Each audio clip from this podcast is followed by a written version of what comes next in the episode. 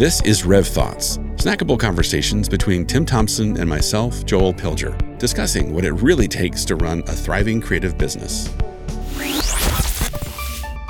I'm going to start by asking you to expand on something you said the other day. You were telling a story. Um, do you remember the rug pull comment that you made? Oh, yeah, sure.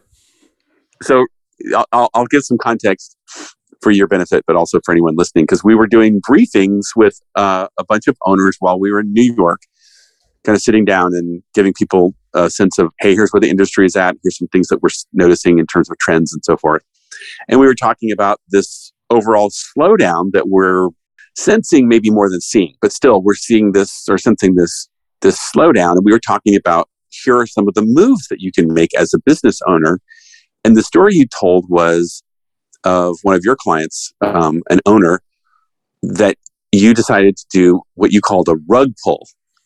And as you were telling the story, both me and the person we were meeting with, but kind of like we were sort of wide eyed, like, "What you did that? like, right. What's the g- give me give me the quick story because I thought it was a really interesting example and a bit maybe crazy, but we can fill it in and, and help people understand the the the strategy behind it. Yeah, sure. I, you, let's uh, acknowledge this too. It's a pretty extreme situation that some people get into. That there's an, there are important opportunities and strategies that you can implement. That you don't want to do this all the time. This is not necessarily a, a common practice either. eye think that's why, as you said, the the big I kind of expression as I as I mentioned this. Mm-hmm. Um, but specifically, the, the setup is this you're um, imagine yourself in the middle of a project and you recognize that the time and effort you've put into the project um, you've already you already know where this client is going and this project is completely off track. Not a little bit off track but it, it is off track. And working with the client you're realizing that the demand that they have um, the questions they're asking and their lack of approval, it really is not going to get you to the finished results that you originally budgeted and scheduled or even designed. You know, with the lack of approval because of politics or, or what can slow down the approval process. Um, so you you need a you need a new way to address this issue.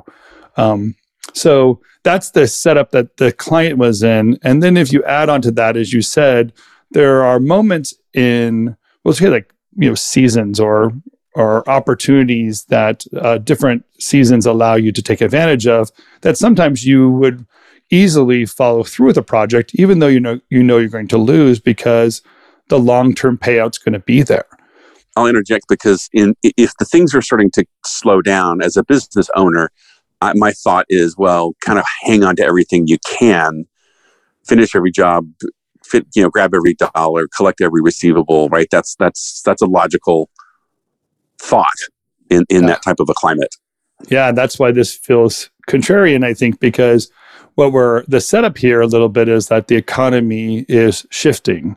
Um, the jobs are are being awarded, but they're being awarded with a pause in them, like a little bit longer sales cycle. So there's a disruption to project flow and cash flow and other items.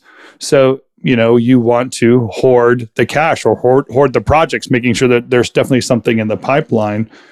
And what we're talking about here is looking at a project that's not right sized and knowing when to stop. And honestly, just using the cancellation clause that's in the contract which very people people ever touch. It's not supposed to be touched. There's a reason why it's avoided because there sometimes it can create some political unrest with you and the client. But the termination clause is in there for a reason, and it gives both parties the opportunity to exercise that clause when necessary. So, in your example, this you know you and this owner made a decision to do what with that cancellation clause and why? Yeah, sure. So they were in, in the middle of a project. They were recognizing, uh, like I said, that the end end result of this project, they were going to be at a loss. So the question then co- you you have to ask yourself is is that a worthwhile investment? Is it worth spending more than the client gave you? Um, which often we say we never want to do that, right? We obviously want to avoid it, but sometimes it's unavoidable and it's okay. You can you could um, accept that as a consequence because you know that there are more projects coming, there's more opportunity coming. and you can kind of fill in that issue. Um, even with this one own, with a, a client, you could have one project that is a hit to you, but there are five more in the pipeline.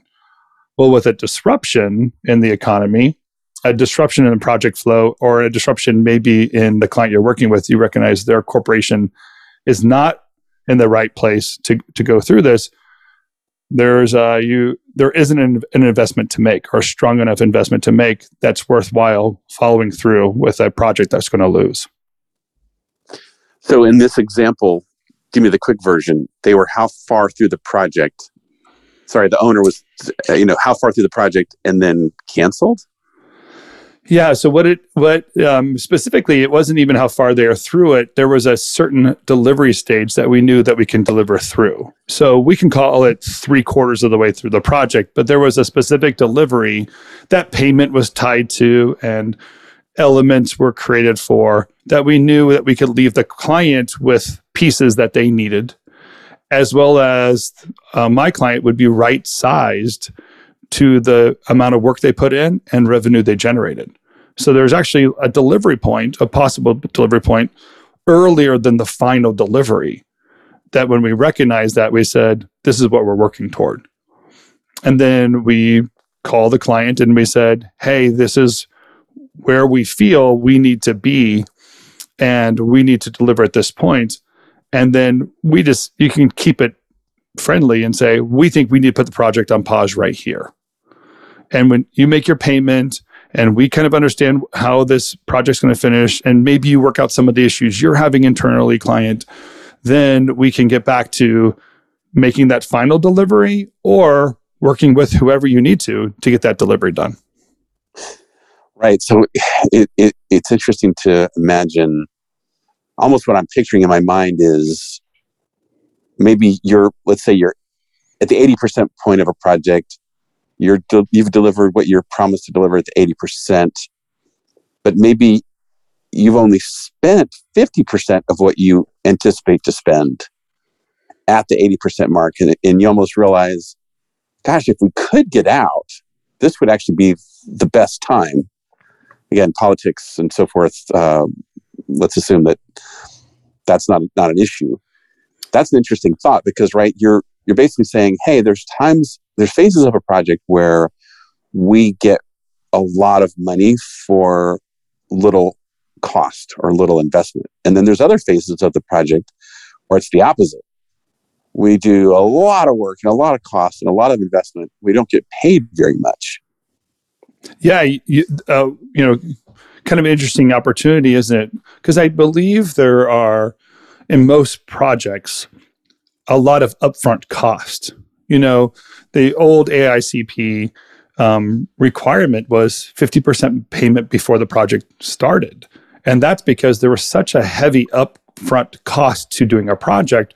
In order to engage a client as an agency, you wanted to guarantee that you were going to get paid for the work. So, minimum payment 50% of the project. And then beyond that, anything you, if the project were to be canceled, you would basically be reimbursed for the costs beyond that 50%. Um, a lot of those terms have fallen off of our contracts or they, they have different um, mechanisms inside of master service agreements that don't let it be as clean as that. But the principles are still there. You are about ready to spend a lot of money up front on a project. And then there's a moment where you kind of catch up. Um, and it's usually towards the end. Mm-hmm. But if you're looking at a project and you've spent all of the money so far, and then you're looking ahead on the project and realize there's no moment to catch up, we're underwater this entire project. You have to start asking yourself some more critical questions of where do where do we mess up? How do we manage the client? Is there a moment to recover?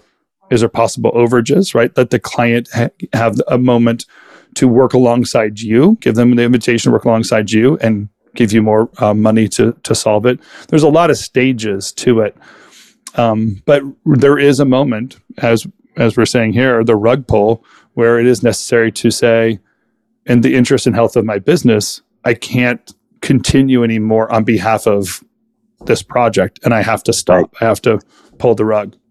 Right, right, right.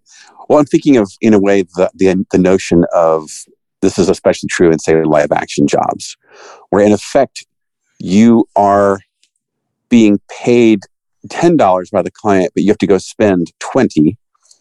And we we do that willingly because, well, by the time we get to the end of the project, as you said, we'll get caught up and we will be getting paid $20, but only spending 10. And on the whole, we'll, we'll, we'll be okay. And what I'm thinking about is like some of the, I've been doing some podcasts with some, some owners and talking to owners that are running studios that are doing more strategy these days, like a lot more strategy and selling it and packaging it. And it's almost the reverse of that scenario where they're they're they're charging twenty dollars and only spending five to do the work because they're getting paid for their thinking. And I'm like, I like that part of the business right now a lot because there's not that same exposure, right? Of, oh, I've got to get into this. I'm going to lose money at the beginning, but I'll make money in the end. I'm like, well, wait a minute. What if things go wrong or sideways? Or what if, like in your example, there's a big scope change or the client can't make up his mind or the CEO gets involved at the last minute and doesn't like red instead of blue or whatever? Yeah, and I agree with you. There's the strategy delivery where clients can ask, or you could ask a client for a larger payment up front, and the value proposition of strategy is completely different than the execution strategy. Matter of fact, even the clients I work with that are doing the strategy side, there's a hard delivery and payment for strategy before they begin execution. So, two different terms, two different uh, measurements of of execution and even profit, where a lot of the execution for a strategy firm looks like pass through. Um, and yeah. if you're a production company, that pass through cost is your total revenue, and you're trying to make a margin off of it. So there is a, a different economy between the two.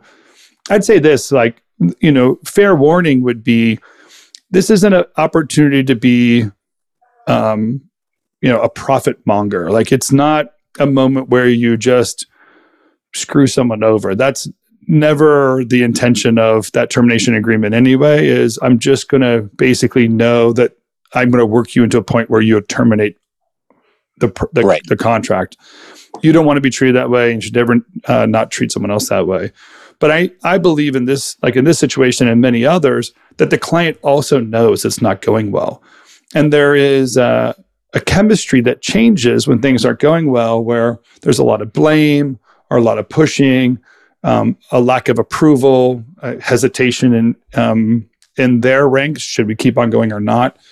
And all of that's just costing you time and money. So this this moment to say let's talk about termination really could reset, and you can come back stronger.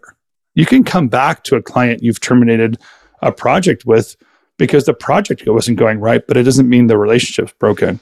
And I definitely have that attitude um, if I was going into this kind of decision making. Because um, I, you know, for the long term, you are going to have to set yourself up to win. And you definitely want to be thinking, what's the win win for you and your client? And even when a situation is um, not going well. Well, I, that, it's funny because you reminded me of a pretty simple strategy that I've seen work well when a project is getting all crazy and sideways and you're you, the end that you thought was in sight, that the curveballs keep coming. And sometimes it's best, and maybe the cancellation clause is the the what the moment, or it's the opportunity to use the the old strategy of hey, let's call this project complete. We'll deliver everything that we've promised up until now. And I know that it's not done because of all these curveballs and changes. That's just called a new project. Mm-hmm. And let's get started. Let's get started on that. Very and smart because you can also tell your client, and you know the twenty five percent that you're saving at this point can be invested in you know this the the next solution we're coming up with. So right. if you if they were to spend hundred percent of the money with you and then you still don't deliver, bad news, right? But to yep. to allow them to keep some of their money to not go down a path that isn't working, um, that's that win win kind of thinking yeah, that's a nice reset, right? It's that it's that idea of we know we're not all winning. We want to win. Help us find, you know, help articulate, help define this so that we can get back on track. And sometimes it just means, okay, we're going to cancel. Let's exercise that. And now we're resetting. And now what's, now what's the ask and what's the deliverable and the, the proper solution forward? Yeah. And then specifically in this season too, we're, you know, I think we're asking business owners to make a decision now that they have to recognize that the economy is going to change. So, how do you plan ahead and move forward? So, there's another layer of discernment you have to have when it comes to making decisions about finishing a project or not. And be smart about that. Don't just accept your current situation as stuck and there's no way to get out of it. Um, but also recognize what are your plans and how you're going to manage the next you know three six 12 months through an economic change and how do these pieces fit together to give you the right result? Yeah yeah. I mean the past two years have been remarkable right? It, but it's time to ask the question maybe the pace at which the projects have been coming and the budgets and the increases and the profits that we've all seen that have been remarkable are done. Maybe they're you know what if that season is done? We got to ask new questions. Yeah therefore your cash is important your resources are important the projects you have in the pipeline are important. So if those are being sabotaged or hurt by a bad nugget it's a good time to to ask well what are the opportunities to get out of this project? And finish strong finish well but not have to deliver all the, all the items if they're if you're not in agreement with your client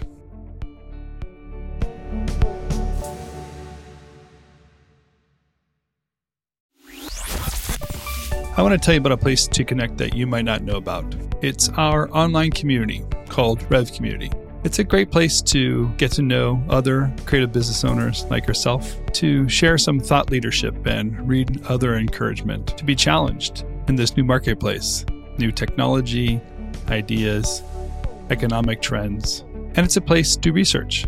Check out many of the resources we have online, our videos, and of course, this podcast. Join us today at revthink.com slash community.